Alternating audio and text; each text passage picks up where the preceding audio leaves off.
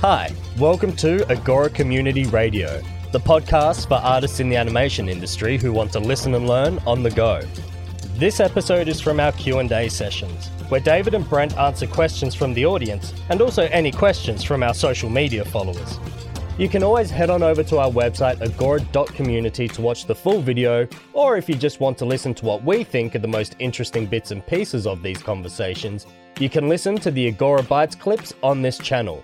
And now, sit back, relax, and enjoy this episode.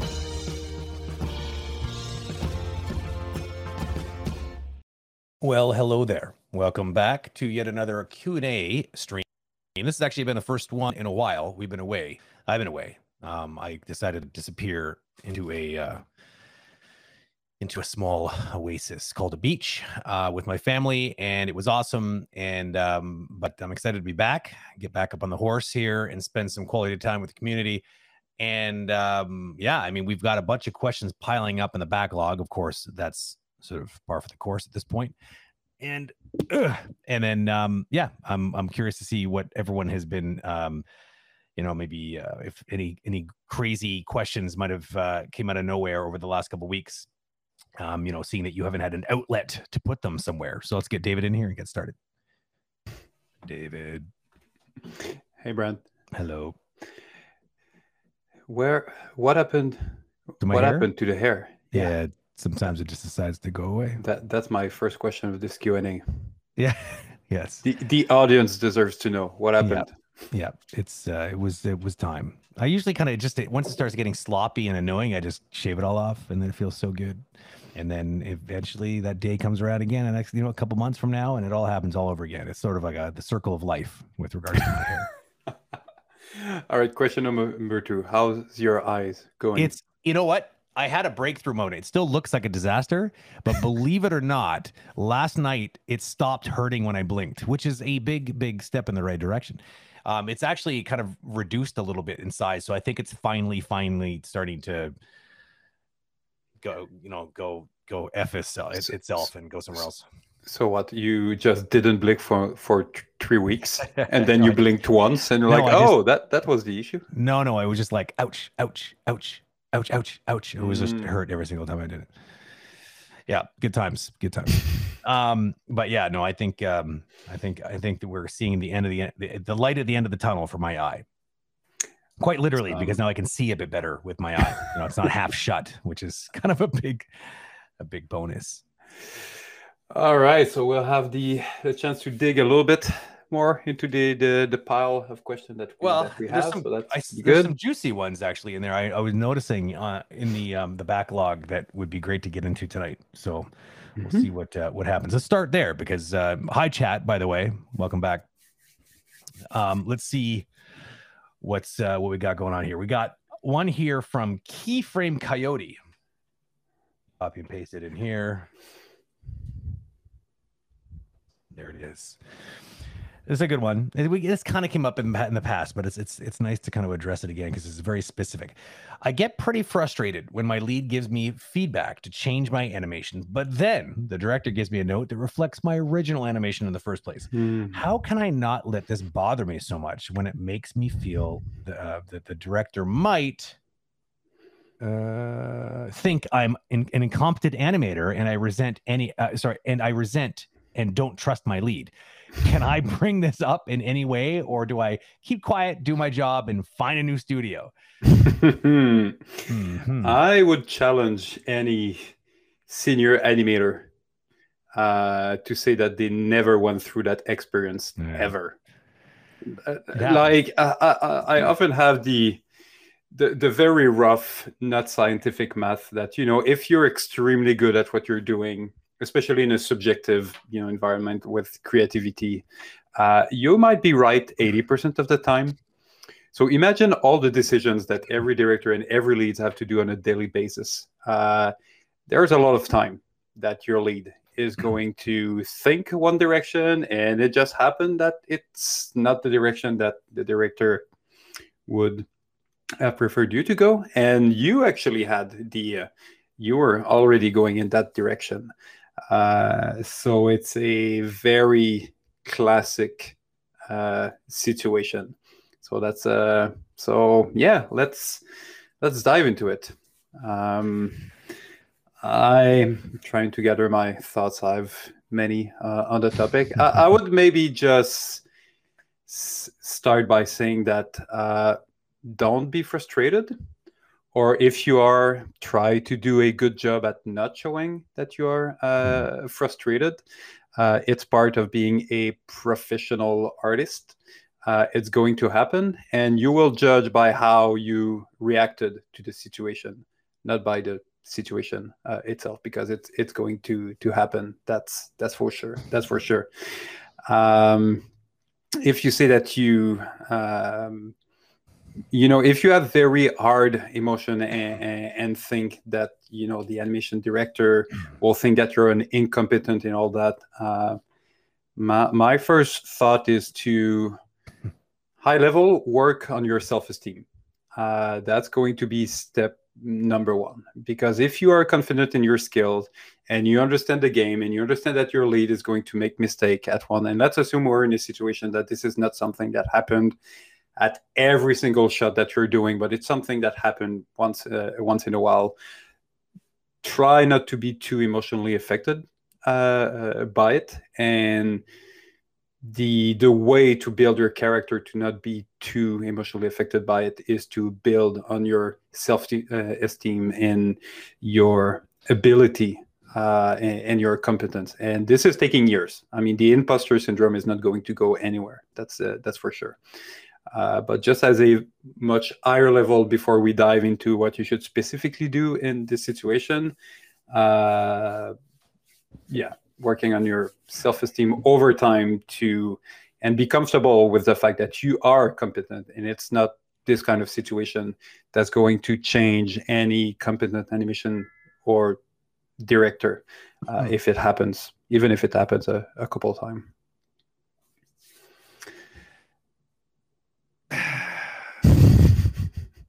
So David is right. This is inevitable. This is going to happen. There is literally no avoiding it. It it may not happen on your current job, but it damn well probably will happen on some future job. Um, it's just it's just the way it is. My biggest like, it's it's an impossible scenario. It's impossible because you're dealing with two different individuals, both of which have absolutely some authority over you. So it's kind of a bit of a problem. It's like your mom comes to you and tells you to do something. Your dad comes to you separately, tells you to do something. They both expect you to do the thing, but those two things are incompatible with one another. Now, what do you do? Well, my biggest advice to you, my friends, is to teach them to make sure that they don't go to you separately. What you need to try to do is insist whenever possible that the other person. So it's easy when it's the lead because the lead is typically going to be the one's going to give you the feedback. The animation director should never be going directly to you. It's offside as far as I'm concerned. Now, it's a little hard to blow the whistle and then have them listen because maybe they like being offside. So that's a bit of a difficult, difficult situation. If it's a habit, you need to talk to your lead because the lead's not going to want that anyways. It's not good for the lead. It's not good for you. It's not good for anybody. Mm-hmm. So you need to be delicate. You need to be um, like David said, don't take it personally and try to be constructive with this and try to change. Because here's the thing you might, even if you somehow dodge the first time it happens, if it happened once, it's going to happen again. That I can damn well assure you. It's it's about personality and it's about a broken workflow and it's about people like not necessarily having um, you know, the discipline to do it the right way, which is to make sure that people don't go around everybody. It's a broken telephone game and it's not fun. It, it, it's funny, Brent, that you uh, uh, you interpreted that it was a situation where the lead would give a comment and the animation director would arrive and give a, another one. I was mm. under the assumption that it would be like your lead during dailies or or whatever would provide you a note, and mm. then you go in uh, reviews with everyone and the animation director, and then the animation director in front of everyone oh, would provide a feedback yeah. that is different than what the lead provided. True. And if I understand the situation properly, the lead mm. didn't do the right thing, which would be to acknowledge in front of everyone. Yeah. Actually, I'm sorry, it was my direction. Yes. The I- initial version is exactly what 100%. you wanted, so we're going to go back to it. I'm assuming it's under yeah, yeah. this situation. Yeah, yeah. Well, you're you're assuming this because you and I have a common friend who this happened to, which I think is probably why you're immediately interpreting it that way. Well, I mean, we probably all have a friend, including ourselves. Um, but anyways, I, I, I, I, think actually it's more to your point that animation director usually don't come directly to you to give supposed to. feedback. They are going to give feedback in, in dailies or weeklies Exactly. in front of everyone. I think That's that's, the way, yeah. it- That's it's the reason of my assumption. Yeah, yeah, yeah, exactly. That's the way it's supposed. But I've seen it happen. I've definitely seen it happen before where that doesn't happen. I've seen I've seen animation directors. Um, I've seen uh, everybody. I see like producers come in like, hey, you know, I think it would be great if you did this, and it's like, um, so um, okay. So if that's the case, like, so that my answer to the if it- my answer stands if it's that scenario, if I interpreted it correctly. The the funny thing is, you can interpret this lots of different ways because they all are true. They you find They, they all version of this happen. they all happen. The idea being that at the end of the day, there's conflict uh, in in in uh, there's disparities be- between the actual feedback. Um, so the the one that you so having now you brought my brain to kind of a bit more of a uh, along the lines of what you were thinking. I think that's probably a more common problem because at that point it's kind of tricky because you'd be like, "Oh, I pitched an idea to you, my lead. My lead didn't like it, and then I go along with the lead's direction, and then I end up in dailies and I get my ass handed to me by the director because the director's like, "This is a really fucking terrible shot. It should have been like this," and then you're just like, "I can't believe this. That's exactly what I had." Why am I here? So I this is 100% an extremely common scenario and that's that's a tough one. I do agree with David. Unfortunately, the the in if in that scenario the lead is offside because the lead 100% has to take responsibility in some way. Um, they have to because they can't though they will not save face in front of you or the team and it's very it's going to become very difficult for them. Um, Yeah. I got some good news for you though. It's being done in front of everybody. Um, and so what that means is um, I think yeah, if you and this is going to be very I- don't know how I I don't know if this I should even say this, but you need to i think in situations like this I think it's best to try to be be constructive. It's going to happen. Find a way of putting yourself in a situation where people know it's happening to you. Not because you're going to go and complain, but like, you know, maybe talk a little bit about your idea and pitch it and like, you know, maybe pitch it in a group like make sure that it's it's because if it if it becomes just you in the corner and the only one who knows is your lead and then and then you end up being embarrassed um in in the uh, the meeting and the lead just doesn't say anything they don't even mention it the next time you sit down down together like as if they'd even notice it's like that's going to become a problem for you over time i think for sure. So you, you're gonna i think in that case you can you can you try to find a way of of making it so it's not just the two of you maybe um or maybe you need you if you're gonna have to have a conversation with your lead obviously. You, I uh, I agree. Uh, at this point, if it's a situation where your lead didn't, you know, uh, uh, back you in the the, the dailies, uh, even if you don't trust your lead, is is your lead, and again, you're a, a professional artist. You are paid to do the the work, so you have to Yeah. do the proper thing. Yeah. You have to take your courage, or if it's not courage, just you, you need to go and talk to your lead. Say, well, know, okay, anyway. we're both in agreement that this happened. Um, you know, I'd like to gain your trust, so maybe next time I'm allowed to show what I'm uh, wanted to to uh, to present. Um, and try to work on that relationship, and maybe it can be to a point of a very direct question. Uh, hey, Joe, Joe, my lead.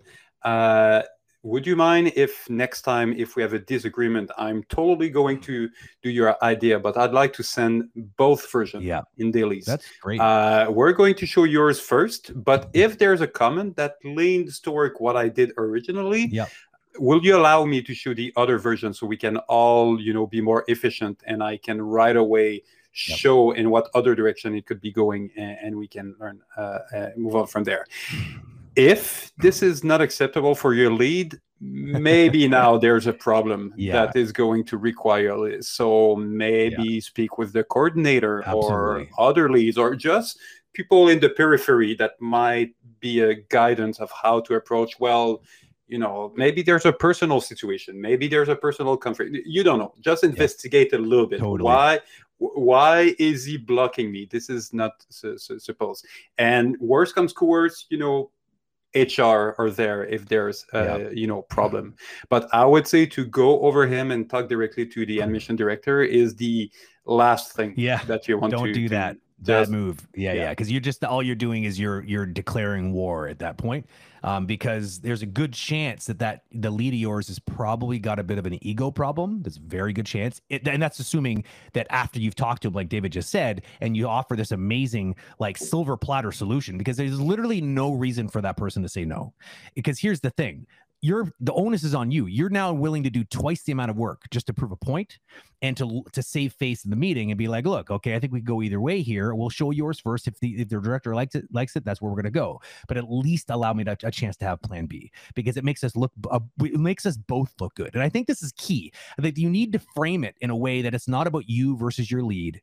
It's not about you not trusting your lead. It's about how can the two of you be a better team together and and both look good in front of the director because both of you want that. That's one thing that you both have in common. So you need to find a way of leveraging that. So you you kind of unpersonalize it in some way. But if they don't want to cooperate because they're just too much of a control freak slash egomaniac slash like I shouldn't be in this job, then you are absolutely going to have to be very very careful and but not do not do not turn it into a political war. That is a bad move because they've Yeah. got friends. They didn't get there by accident and they probably have been there a little longer than you and they might make your life very miserable. So you better, if you're going to go to war, that's your choice, but you better be willing to, to, to start looking for a new job at the same time.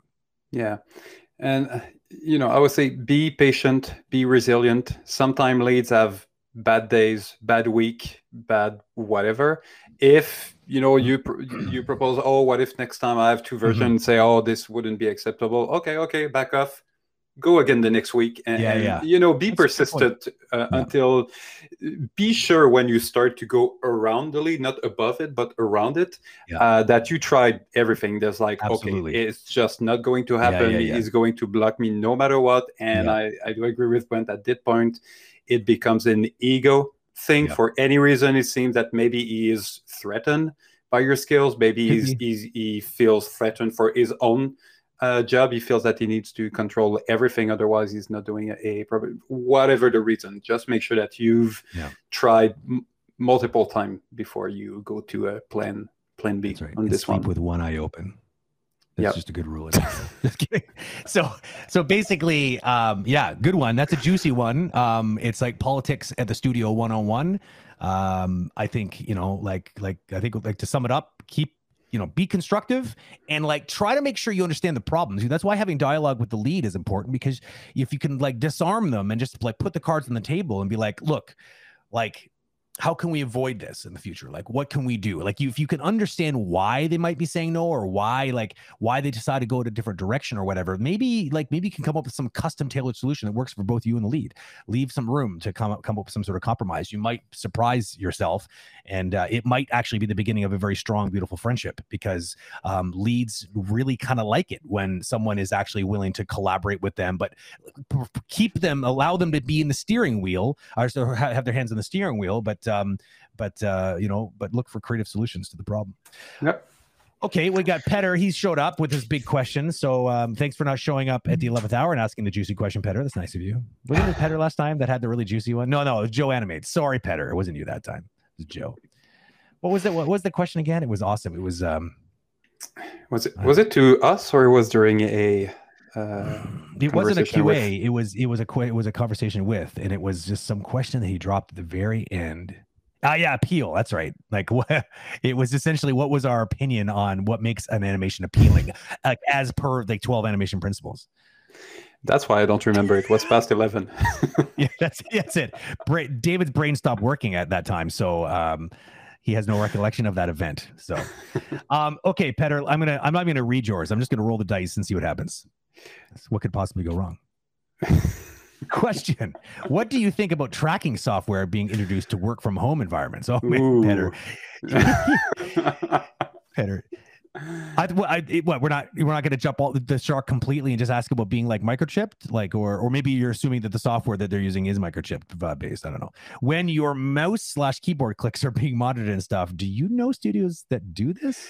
I, dude, I've the first time I've ever heard about this, and to this day, I I- don't know for sure any studio that actually did it, but it was for a studio that will remain nameless, and it was in that was 20 years ago. It was in 2001, 2002, uh, and it was obviously on site.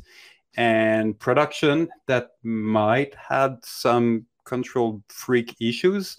I wanted to calculate the number of click of every artist to monitor their efficiency. Just just take a second a second and let this sink in. Yeah. Just to the, the, So the level of insanity of Yeah. well oh, obviously Mhm. if you do more clicks it means that you're a you're better at your at your job uh, so anyway, just to say that monitoring people, uh, whether they are from home or on site, is nothing new. Monitoring how many hours of YouTube and Netflix and all that, but at the end of the day, uh, are you delivering or not? I mean, you know, even for for for myself, I've I had a process with animation that when I started to develop my idea, I couldn't listen to anything. I was a hundred percent focused. And then when I start my blocking, I could listen to some music, but no no lyrics. It was too much.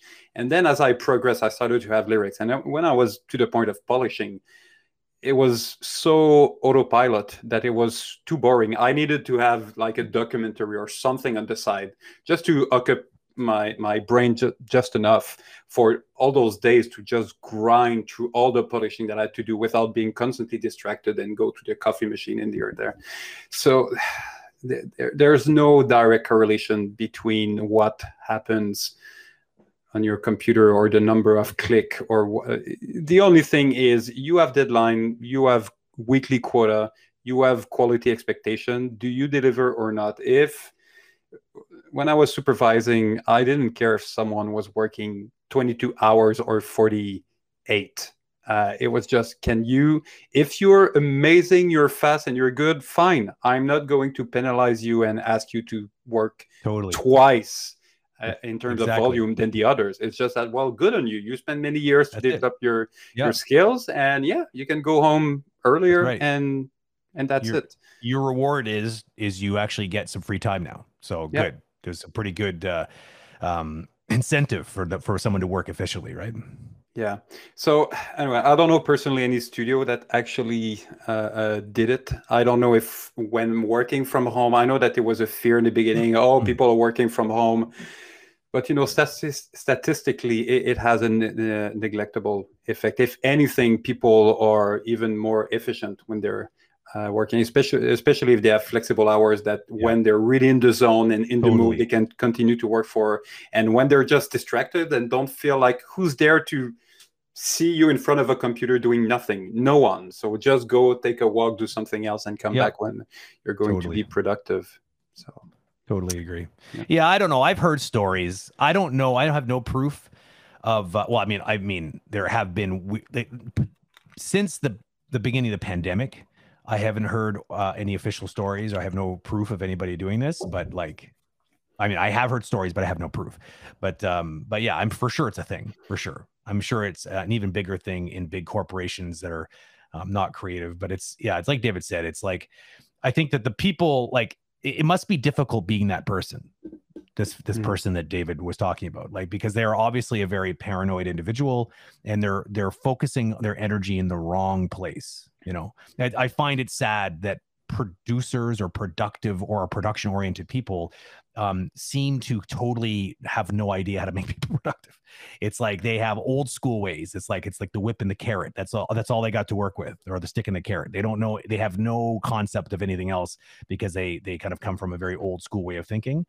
Um, but yeah, those you know, like like I was saying before, this is uh, something I've said many times before, and I'll keep saying it. Um, there are many dinosaurs living among us right now, and many of them are about to go to, to go extinct because the rules have changed, and um, the, the the the companies are they're able to pivot and figure this out and produce uh, create a healthy and a flexible environment for for the artists are the ones that are good. Everyone's going to work. Those are the studios that people are going to work want to work at, and the other ones are just going to suffer to find good people. End of story. yeah So Uh, I would say for me, the only moment it would be maybe acceptable uh, for a studio to do that is if they notice that someone is way less productive than they should be. They had multiple, you know, warning and all that, and at some point, they're like, okay, we, need to, you know, he's working on a. We pay him for forty hours uh, a week. He's not even delivering half of what is his lead and coworkers have suspicion, uh, let's see, you know, the amount of hours of activity that there is in a computer. And if they realize that, okay, during the week, my eyes open for 16 and a half hours, then it might be part of different uh, information that would build a case to let this person go because clearly that person is not satisfied uh, with the work that they have yeah. to to do yeah. to the point of not even working for the hours that they're paid off. Mm. but just to do this at scale to monitor if people are working in general it's it's for me it's just a waste of time. It makes no sense. Exactly. I have a comment here that i think is worth uh, mentioning here. I have a friend um i think who had a job where their webcam would take a picture every now and then to make sure that they were at workstation and their screen was recorded. Um, I'm I'm very hopeful that this is actually uh, something that was happening uh, at the workplace because I'm pretty pretty confident that that would be a breach of privacy for anybody to be taking pictures of anyone at home, even if they're working from home. So yeah. I'm I'm very very hopeful that this is um, not um, um, not related to pandemic and working from home. Yeah, uh, I personally believe in in karma. I mean, you when you have a studio, you're mm-hmm. trying to build a culture which is going to bring the top talent, which is going to allow you to produce quality work, which is going to mm-hmm. let you get better uh, project to to work on. Uh, monitoring your employees like this is yes. not a, well. it's not a step in the good direction to build this culture of trust that's going to allow you to attract up talent. And you know we are in an industry currently that there is no shortage mm. of work. So mm. yeah. Interesting. Man at least a lot of conspiracy theories showing up in strat chat here. I'm, I'm curious. I'll i'll, I'll uh, entertain a couple of them just because i think they're interesting. Um like for so this one here um, I have heard Teams gather lots of information from the screen while Teams is open. Um, again, if you're working from home and um, the company you're working on your own computer, um, and you're working for some company that's doing something like that, I would again say that that would be a pretty big breach of contract.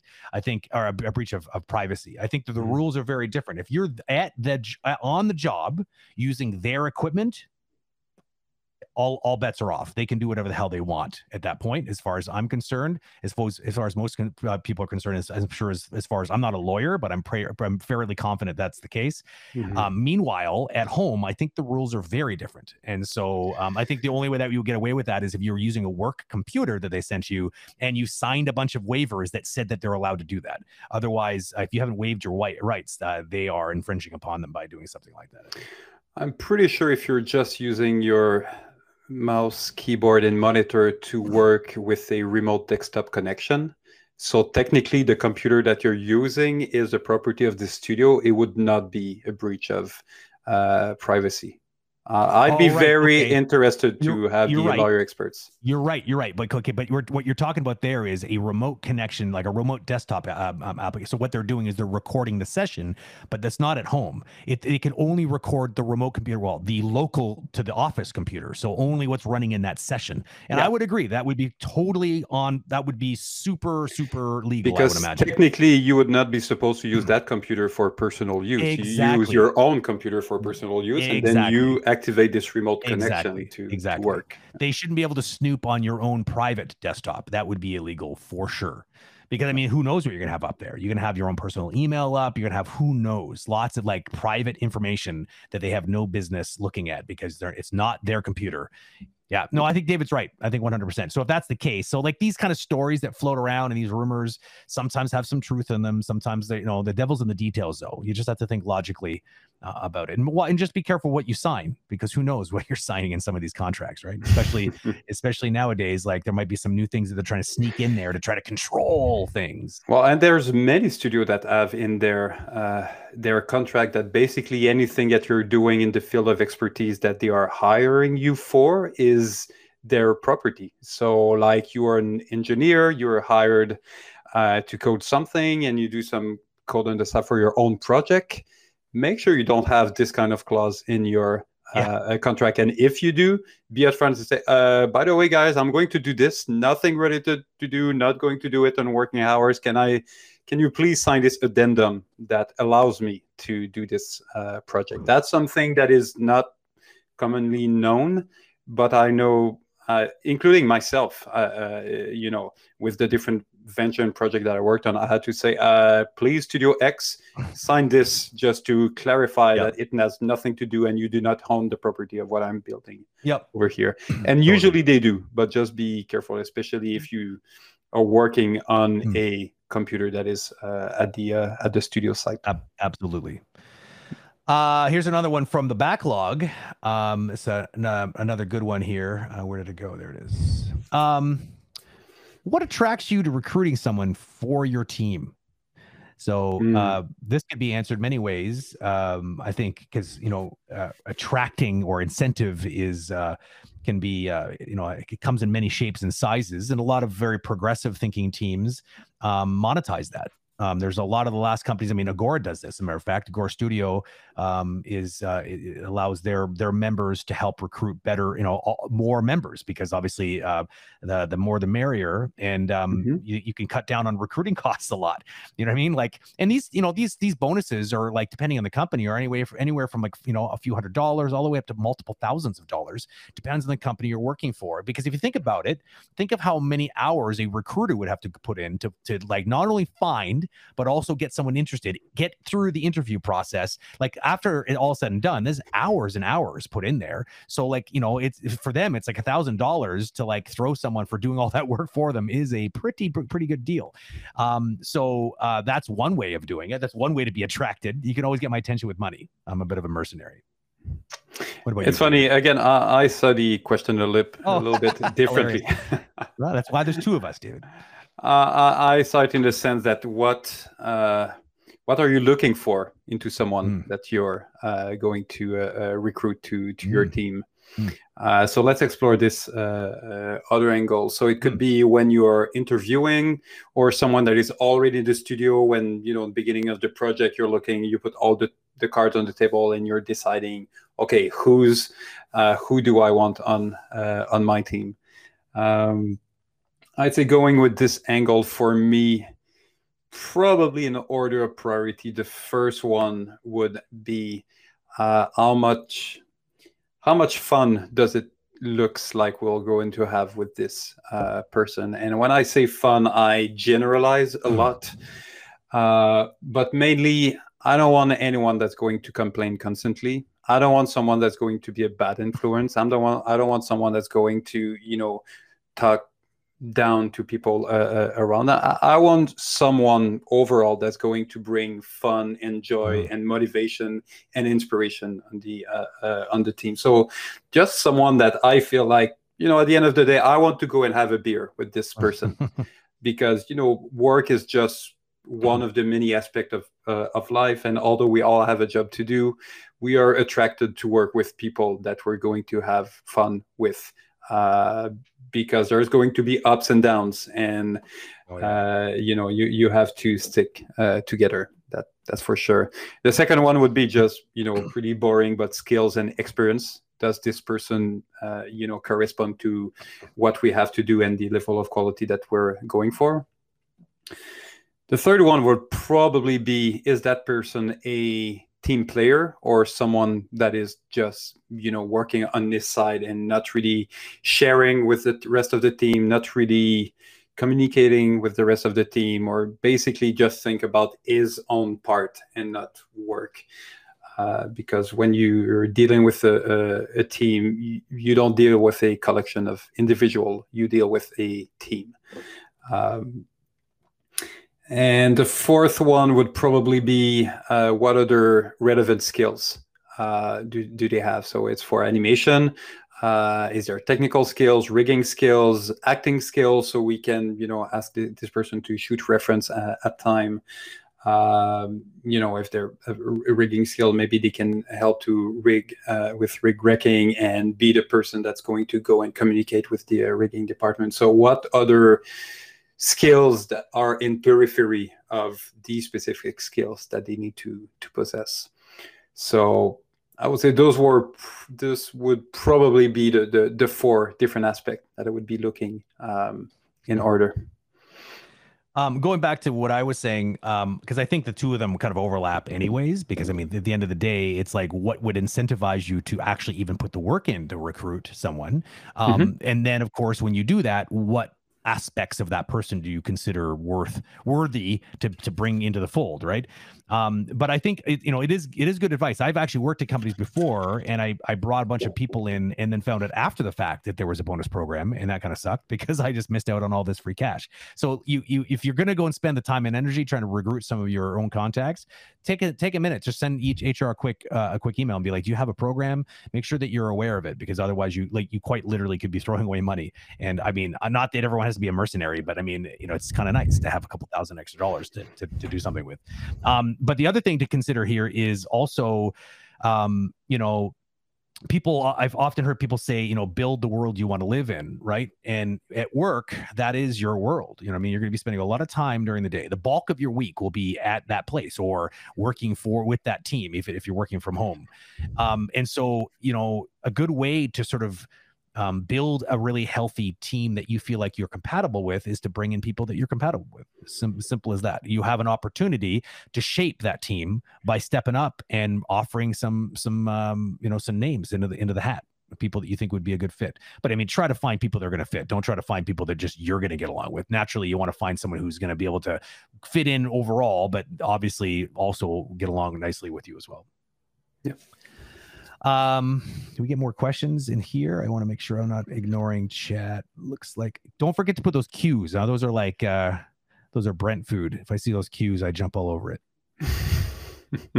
um, people are still t- talk sharing stories about like uh, people spying on them. They're always watching and um and tracking and stuff. Uh, let's see. I'll bring in another one from the backlog. Uh, yeah, there there's some comments there about uh, some crazy security measures. Yeah, yeah. I know that there are some production studio, again, not going to name any name, that would literally send spies um, and people that would try to go in the the, the studio. Uh, they would show up and say, "Oh, I'm, I'm sorry, I lost my uh, I lost my badge. Can you please let me in?" Someone would let them in, and then they go yep. see any random artist and, "Oh, uh, uh, um, uh I'm sorry, I'm new here. Can I see what you're uh, working on. Oh yeah, no problem, and uh, I can show you this and that.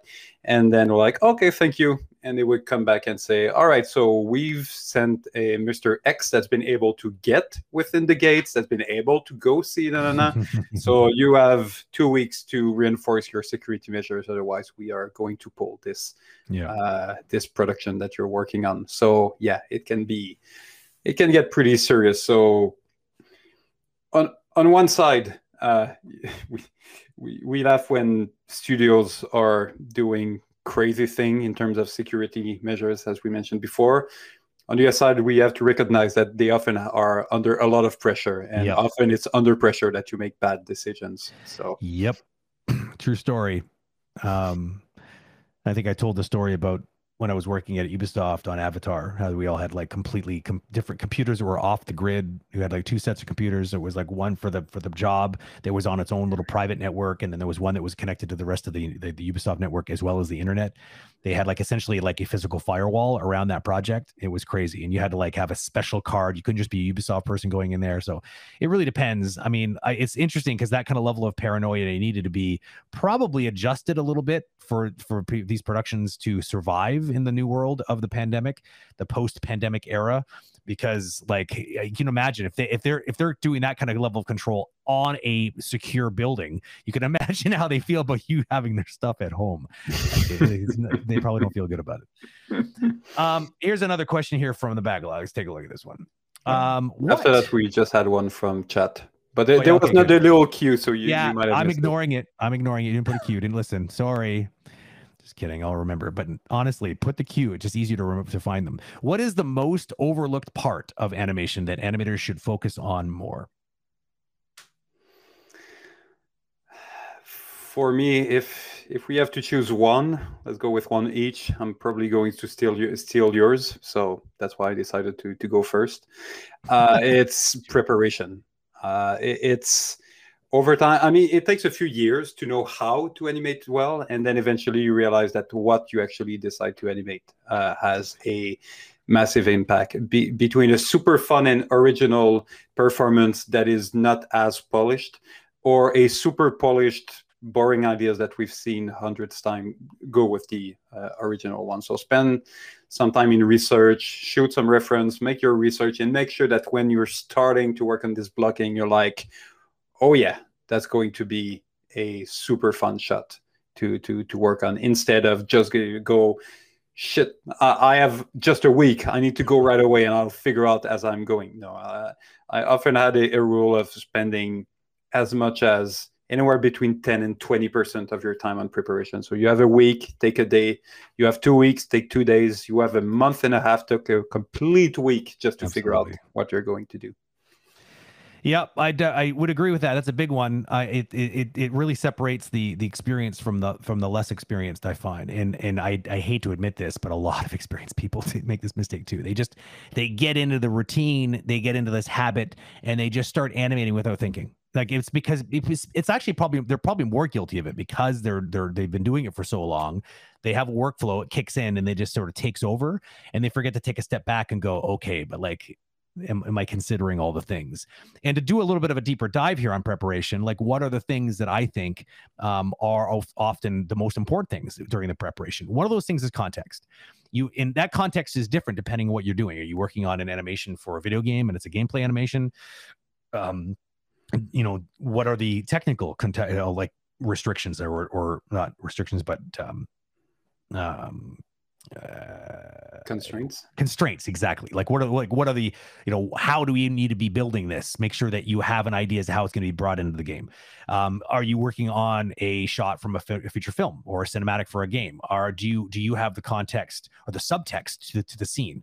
Um, have you have you have you read that like a, a, good portion of the script for that for that whole thing hopefully the whole script. Have you watched this have you read the storyboards? Have you watched them like uh, the the sequel the the the the, the, the sheet the, the the scenes before and after to see how it all fits together? Like have you done that? Or are you just literally taking one look at the you know the animatic and be like yeah i got this and then go? Like because you're missing out a lot of opportunities to really dig a little deeper because you have to remember the storyboard artist didn't put it all in there.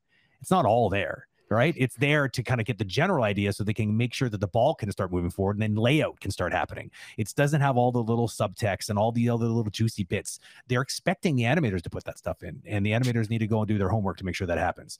The other yeah. thing I would say is um, that uh, I feel like I don't know. I don't know why this happens, but I feel like at some point uh, animators stop they stop they, they may never have had this in their head uh, or they did at one point then it kind of escapes them maybe because they just they're becoming jaded i don't know but they they, they forget that they're entertainers. You know what i mean? Like there's there's a layer of entertainment to the world of animation and it doesn't matter what you're doing. You're a communicator yes but you're but you're an you're an entertainer. You're entertaining an audience. You're entertaining a player by fulfilling a player fantasy. You're entertaining an audience member because you're making this moment in the in the movie or whatever all that much more memorable and like making it feel like that character feels so real on the screen. The entertaining part seems to sort of elude people sometimes um, and it just all you have to do is remember that oh yeah like this should be fun. Well i mean uh, maybe the shot's not supposed to be fun. Maybe it's supposed to be sad. But like my point is that you you you want to add a layer of drama and or and or comedy that that is that is not just surface level. You want to try to dig a little deeper and try to really um, do something fun and interesting with the shot. Don't uh, don't just phone it in. You know, sometimes you just want to get it done and get it off the list and move on to the next one. And and um, maybe sometimes the schedule is so tight that you kind of have no choice. But it's I my, I believe that you should at least pick one every once in a while to really kind of do something fun fun with because for your own sanity, so that you can really kind of get a bit more connected with the with the production that you're on. Yeah, you mentioned something very briefly the technical preparation that is mm. also important. I Huge. mean, uh, let's take a random example. You have a shot where you have your a bird flying in the air and you have the camera following it and uh, mm-hmm. Okay so are you going to create your a setup where you have a parent that is controlling both and then you can easily offset one uh, the mm-hmm. other and that's going to be on a path which means that if you need to bring it somewhere else in the world all of this can be done in 20 seconds or you're just going to start to keyframe and counter animate the character and the camera uh, over and over to the point that you've Mm. wasted hours and hours to to do that.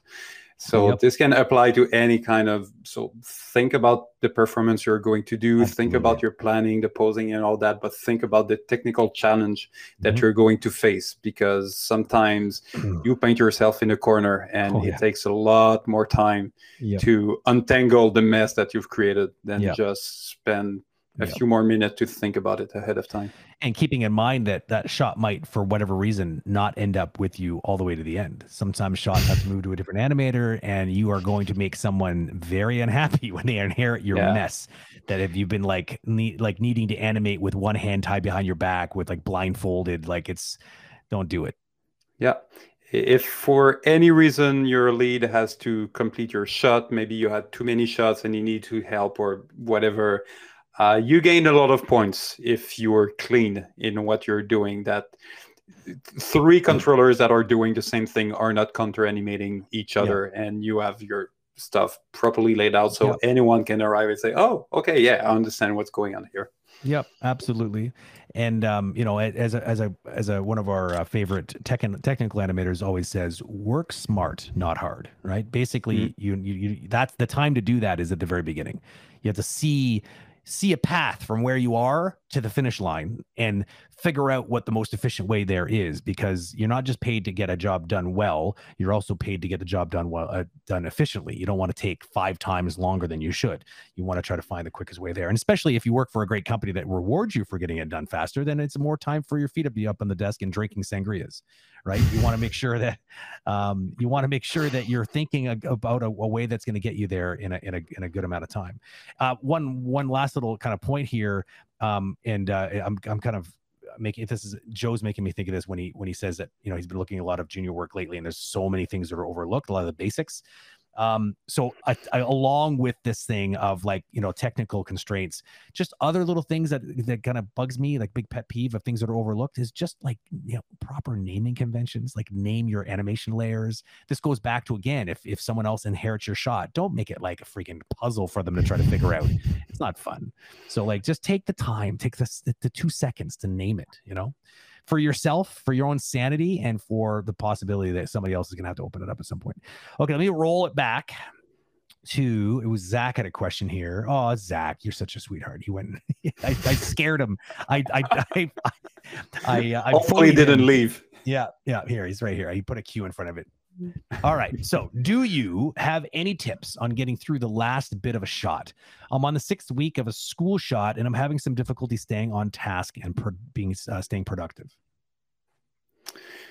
Um, I'm going to assume here that you're in the final polishing phase, that you kind of know what needs to be done, but your motivation level is and your energy level is going down uh, because you know the exciting part of creating a performance and all that is way behind, and now it's just a matter of you know uh, cleaning the plate and you know making sure that it's Doing the dishes. properly. Yeah, exactly. I don't want to say it's a boring job, job, but it's not maybe not the most exciting uh, part of it. Um, I don't know. There's many things. I always share that from when I got to this boring uh, part, it, it was not um, occupy. Uh, it was not taking enough brain uh, energy, so I had to had a documentary on the side because I could literally go on autopilot. Mm. But it was if I had nothing else to kind of completely fill my mind. I'm doing this, but I need this entertainment to get in the flow state. Um, this is uh, that was a moment when I was just procrastinating and go to talk with some friends and go get a coffee and go for a walk and come back in. Uh, and this is touching maybe a little a more interesting topic, which is you know getting into the a flow state, which is Mm. this this part that you're completely immersed in what you're doing, like the surrounding is you know dissipating time is slowing down and you're just focused on what you're doing this requires to have a a very narrow um, um, your brain needs to not be underutilized because if so you're bored and not overflowing with too much to do because then there's just too much and you start to to to stress. It needs to be just at the right level of you know i, I know what i'm doing uh, i'm able to en- enjoy it but at the same time if it gets boring either it's music or podcast or audiobook or anything else that's just going to allow me to grind through the work. Um, it definitely helps to separate you know, okay, I'm just going to uh, visually isolate the right hand and not just the left hand, and I'll just the uh, so basically you're polishing in a layered approach of okay, justice, justice, justice, and you allow your brain just to focus on those small steps because at the end of the day, you're going to get there. It's just you need the motivation to put one foot in front of the other for X amount of time until you're getting there, uh, and everyone has different tricks to to get there. I think for me, it, it, really it's it's a very personal thing. You, you, there's a there's a reason that you feel the way that you do, and I think you need to get to the bottom of why. Are you are you disillusioned by the shot? Maybe you're not interested in the shot because it's not working anymore. Maybe that maybe you missed something. Maybe it's not. Maybe the magic's not there. I mean, take a step back, and I think taking a break, like David's saying, is really critical for that. You can't just sit there for like 12 hours grinding on a shot and expect you to still have fresh perspective. You need to go work on another shot for a while, block out another one, let that one sit on the back burner for a while, and then come back to it with some fresh eyes because those fresh eyes might be invigorated with like having you know, it's like you know, like they always people say that um, you know. Um, uh, distance makes the heart, heart grow, grow fonder. It's the same thing with the shot. Often, it's like you you you you need to to to just take a break and then come back to it. Um, it could be that you just don't know. Maybe you're going in circles because you don't know. It's it, maybe there's something that's you're struggling with, but you just you know so at that point get get someone else to look at it you know take take a get a peer to give give you some advice like what's working what's not working like oh, maybe all you need is some food to sink your teeth into. Um, maybe you're just going on in circles because you just don't know. You just like you're just you lost your way because you just don't know what you, you feel like it needs to be better but you don't know where to spend the time. So like I mean, I could go on for hours as to like the number of reasons why you might feel bored with the shot at the end. And the reason why I say this is, and, and I know everyone's different. You know what I mean? Like some people, like David, he's definitely uh, a blocking kind of guy. I'm he for sure strikes me as the guy who he he gets excited by by the idea of the shot and like putting it in there in a point where it's like, oh, it works. He sees it in his head and he's done. He wants to move on to the next one, right? It's just unfortunate reality. He needs to get it to across the finish line, and all that stuff is just doing the work. It's not really, but it's he's probably on autopilot because he already sees it in his head. He just has to put the time in. I don't know if that's exactly how you are, David, but uh, basically how you described it earlier made me feel like that's probably the way you are.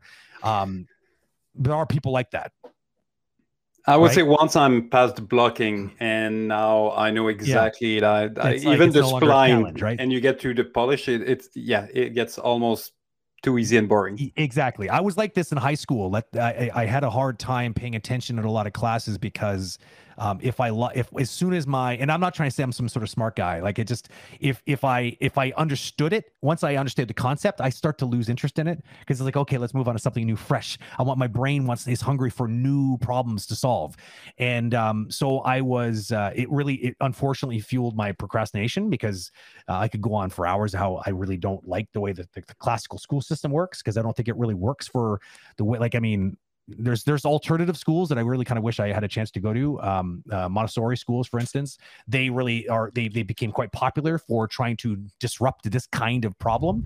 But anyways, I digress. The point is, everyone's different. So make sure that it's not just a personality thing. Maybe it's an actual pro- shot problem with the shot thing. You know, I think is I, all I really saying there because you want to make sure that, that you address that. Yeah.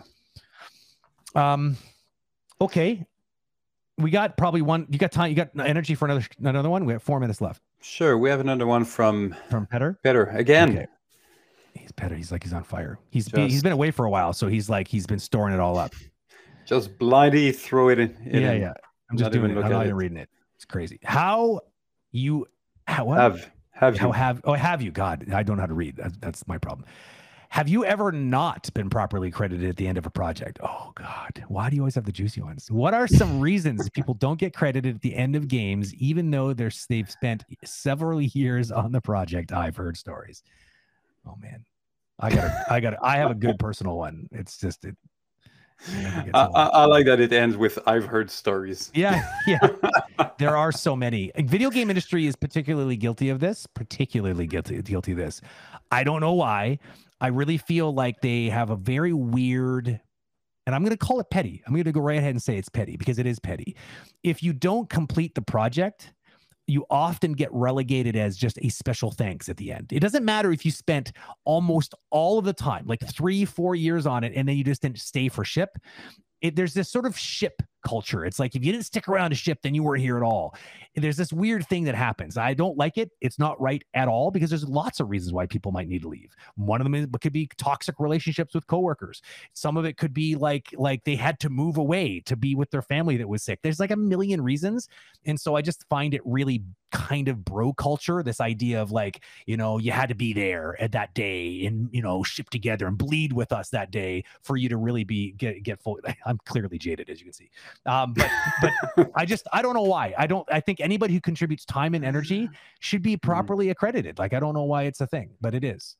Yeah. Um, uh, I might have a more nuanced uh, opinion uh, on it. I, I, think that over the first project that you work on, you have your name at the end of the credits. It, it's mm-hmm. amazing. You made it.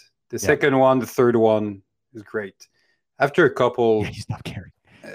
It doesn't I agree. matter anymore. I do agree. It, I, do agree. It, I mean, you still can put this production in your IMDb or in your CV yeah, or yeah. in your LinkedIn and sure. in your show reel, and yeah, those are the places where it really matters. I agree. Sure, it's great to take a screenshot of the end credits when the movie is out and share it on Facebook and have your eight minutes of, of fame. Sure, and someone some somewhere either decided or just forgot, and you don't have this five minutes. It, it, it mm. sucks get over it. It, yeah. it, it, really isn't the, the, the end of the day.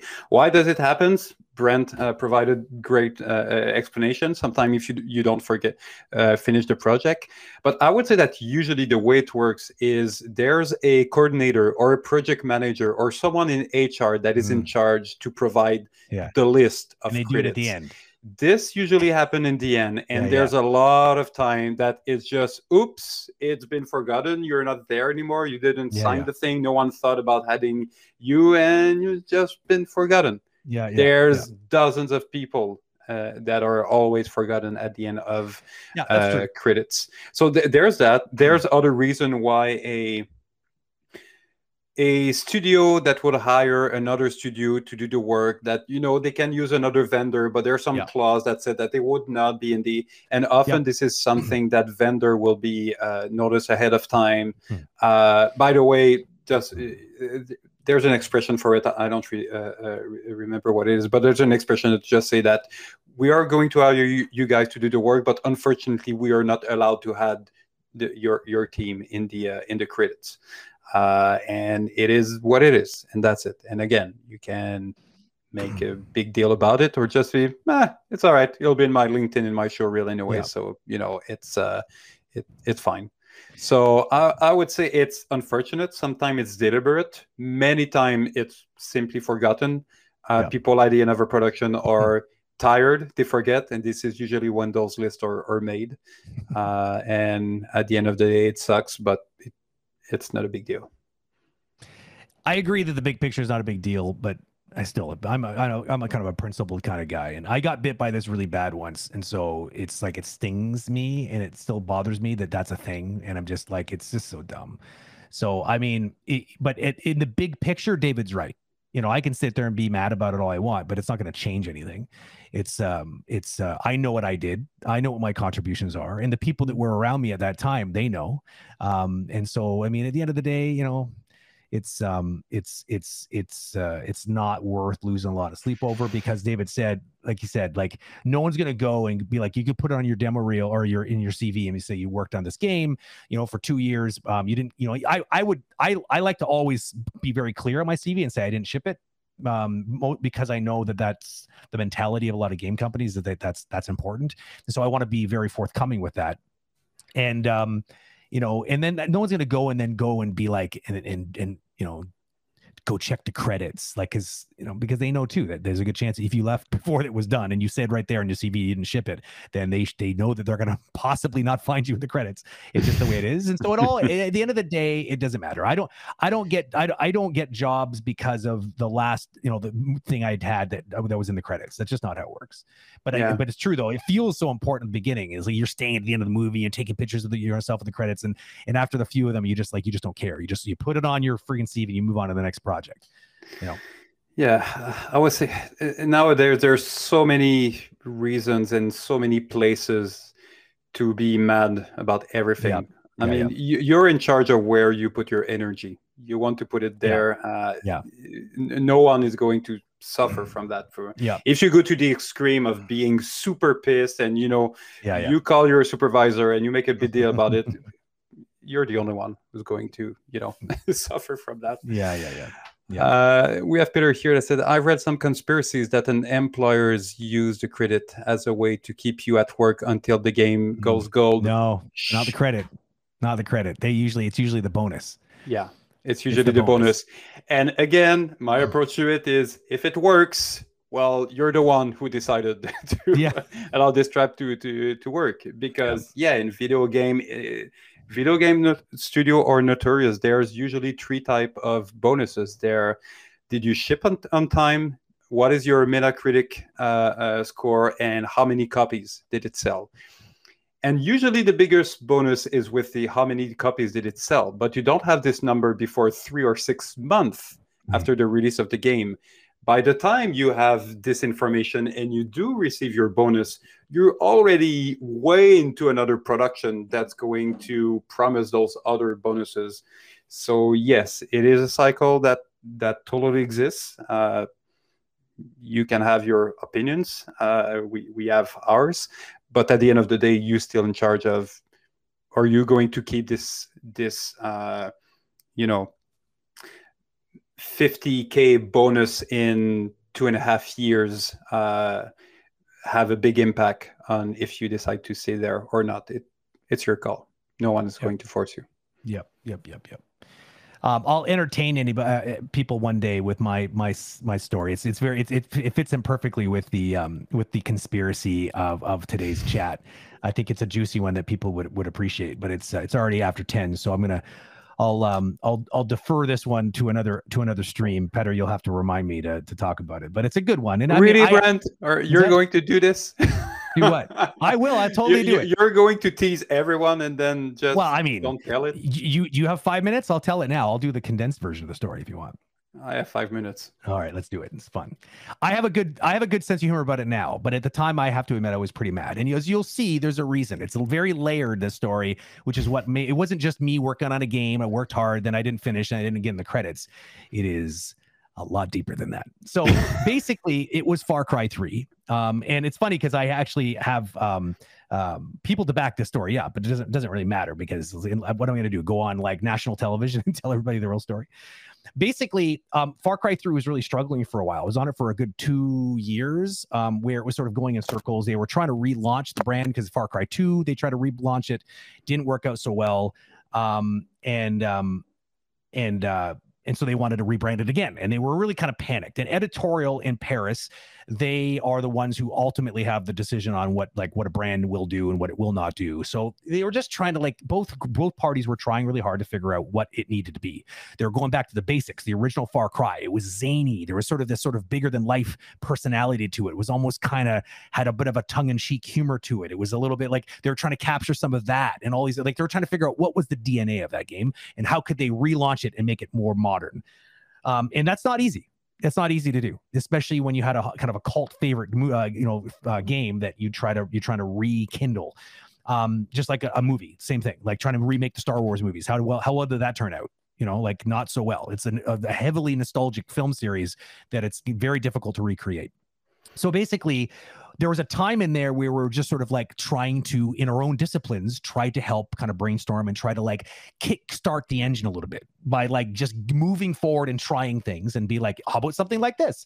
And so because I was the animation director on that project, um, I was uh, laying down at the time a lot of the basic stuff, like the a lot of the AI reaction systems and the first person stuff, and you know, I had some amazing leads. As a matter of fact, Daryl Purdy was the the lead for cinematics, and we had um, um, we had um, Kevin Ewan, I think it was it was uh, I, I can't remember who exactly was the lead for gameplay or the first person stuff, but they were very good. They're very very they they had this they were they they were they were kicking some ass. They were doing some really good work laying down that those basic things. But we wanted to try some some sort of character work. So we went and I, I went on a I went on a, a casting mission. And I, I was like look just give me a little budget. I'll go and find some people that we can work with just to, to start putting together some like little test narrative sequences. So like yeah okay no problem go. So i went it was a canadian only tour. I went to montreal. I didn't have to go. I was already there montreal um, uh, toronto and vancouver. And i was looking for three people. I was looking for the male the, the, the male lead the uh, the the female co-star and the um and the sort of like some henchman. that was literally their name a henchman and we were going to do something with that. We are going to just play around with characters, do some narrative sequences, do some performance capture, and put something together, and test some new performance capture tech, technology that the studio, uh, the, the, the mocap studio Ubisoft was uh, was playing around with. And so I wanted this, this little cast. Um, I uh, found some pretty cool people, but this one person, the henchman, I couldn't find. I had the bio. They were like, they just look like they look like kind of a ripoff King Kong Bundy. They didn't look very interesting, very cookie cutter. A lot of video games are guilty of this, and so I just had a hard time finding somebody interesting. And I, but but I did find somebody really actually quite interesting. Didn't fit the bio at all. And I went back to the creative director. I said, I got some good news. I got bad news. Like, the good news is I found I, I did not find this person. This person does not exist on my tour. Not anybody worth hiring. Um, but there's something I need you to see. And I have a crazy plan, but I want you to see this first. So he watches it and it blew his mind. This was the first time I was ever in a cast, like in an audition, where I was actually physically uncomfortable. Like I was nervous for my own life. It was it was a very very unstable unhinged audition this person brought something volatile and it was i was i was hypnotized by it and um and I was like, I think I think we should bring. I think this should be our, our our guy. I think it should be our guy. I think we should redesign the character around this guy, and we should just own it and like just make it about this guy. Because I'm telling you, there's something here that I've never seen in a video game before. Creative director completely agreed. He's like, all right, but good luck making it happen because they've already started modeling the character. And I'm like, okay, well here we go. I went to the art director. Totally, it was an easy sell for them, and it was just like they're like, look, go talk to the, the, production team and get them to give you some time because they they sent me to the wolves, and I needed to get people like um to be able to buy into this. So I, I i, it was it, it was not easy. And this is the part that pisses me off. It was like nothing but pure resistance from the production side because they're like but brent the character's already modeled. I know it's already modeled but you've you've modeled a vanilla milkshake and i found you a freaking like like a like a rainbow sherbet uh, milkshake with marshmallows and like a unicorn sculpture on top. Like i mean are you kidding me? We can't just like pass a blind eye to that I eventually fought in one after a lot of fighting, and uh, I got some FaceTime with the with the the concept artist uh, Bruno, um, and um, uh, and they, they, started making some, really amazing progress on it. We actually ended up um, hiring this guy, and we um, we started doing some pretty cool tests, and it was amazing, and it just caught fire. Um, it was around that time, though, right after those tests that that that had sort of set up, um, that I left, and I left the um, I left the uh, the this this project in very capable hands. Daryl Purdy, who was the cinematic director at the time, he ended up stepping up, just being the animation director, and he killed it. He literally, I mean, I didn't do anything that ended up in the production on the cinematic side. It was all him working with this individual. But the problem is the thing that pisses me off is that Ubisoft completely wrote me, wrote me out of the history books. As a matter of fact, they did some behind the scenes and they had somebody else. It wasn't Daryl even. I could have handled it if it was Daryl, but it was some other random person that neither one of us had, uh, had ever met that was taking credit for being this this mastermind that would like and like literally taking the words right out of my mouth. Like, you know what? Why don't we just go and make this is crazy, I know, but why don't we just go and make this character like about that actor? You know what I mean? And you know this and, and, this was no one liked it except for the other directors and so the, the fact i got written out of the history books really to this day really pisses me off and yes it was michael Mando and it was the Vaas character he actually ended up phoning me repeatedly on press events because he kept going, Brent, this is really awkward. I'm in a press interview again. And because um, it was obviously, it was a pretty hot topic after the game came out, and it kind of exploded. And I'm now sitting next to somebody and the cameras are rolling and someone is telling the story that was you and I, our story. and I've never met this person before. Like, what do I do? I'm like, dude, honestly, just enjoy it. Enjoy it. It doesn't matter. Just pretend it's me. And like, honestly, have have have fun storming the castle, dude. So there you go. There's my story. So these things do happen. That's I'm amazing. not gonna lie to you, but it is pretty rare to get that level of screwed over. Um, yeah. A, but at the directorial level, it's it's a bit different too because they want to what they want to do is they want to give props to the people who actually ship the game, and I and I get it. I'm the first one to admit I didn't ship that game. There's a lot of work that went into the game, but like, don't rewrite the history books. Like it's just dumb. So there, there's my story. How many years ago, Brent? Yeah, it's it's way too many years for me to remember so many details. I, I think that's what you're getting at. Uh, yeah, a lot a lot of years ago. But thank you. Uh, thank you for reminding me how petty and how how how clearly not over it I am. oh god! Let me tell you a story about my high school girlfriend. I'm not over her either. Let's do it. Just kidding. But that's a pretty good a pretty good story. It's not uh, bad. I, I, I do agree that there's a level of you know pride that you can yeah. have with you know just to pull up not well, not only to find find him, but just to work the mechanism to know where to go and who to convince and all that. It was it, that's the thing. It was a brick wall. It was like I was the one that had to get it like literally push like in a tenacious little squirrel that I can be to get it to get it to happen. And then and then the, the, the same people that fought the idea are the ones taking credit for it. I have issue with. I have very very yeah. big issue with. And like I mean I left a bunch of the story little little things out like uh, that that really was icing on the cake. Like you know yeah. coming back afterwards and being like, hey, uh, someone wants to interview me about some of the work that we did on performance capture in that game, and just wanted to talk about that. Like just this the concept of trying to work more with the rather rather than try to put square peg round hole, like just the epiphany that was suddenly taking the industry by storm was hire a good actor and build characters around actors because yeah. that just makes way more sense, right? I mean, it, it was among the first. I don't want to say good actor, but among the first character that was like holy shit that stole the show of a game and the game was marketed around a character and it, yeah. there was not a lot of that before no. far cry 3 and and now all now they're trying to literally it's a little sad to be honest now they're just trying to and i i, I like to joke in my own mind my own pride likes to say they just keep trying to do the same thing over and over again but the problem is they don't they don't they they didn't cook up the original recipe so they don't know how to mm. they don't know how to innovate on it it's just it's always the same just go find someone who's like unhinged and psychopathic and then it'll work. People love that. It's like, yeah, yeah, to a certain degree, but it also gets a little repetitive in my mind. But, anyways, yeah. like the, the, the the Far Cry games are amazing, and I mean, I didn't even ship one. The people who work on those games are all awesome, and um, full credit to Daryl Purdy. He was the one that got that through, you know, past the you know across the finish line, and, and he and I talk about this all the time. We think it's funny, but it's yeah. um you know, it just goes to show you that sometimes you're not going to get all the credit. You got to move forward or become yeah. a jaded old hermit like me. They, I haven't left they, my. They just forgot to that this fiction was, you know, based on the true story of. of That's it. There was some credit missed. Yeah, yeah. Uh, there was there, kind of credit. Sure. Just they just forgot who was the actual yeah. person. But yeah. Whatever. And speaking of Daryl Purdy, what is he here? What what's happening? Boom! He's going to appear. Oh, no, that'd be amazing if he did. That'd we're so actually cool. going to have him in our uh, conversation conversation with oh, uh, oh, stream pretty soon. Oh, I didn't know because like like we were talking to him and he was kind of a little bit worried about timing, but he apparently got back to you and it's happening. We're going to make it happen somewhere in November. okay, good. That's awesome.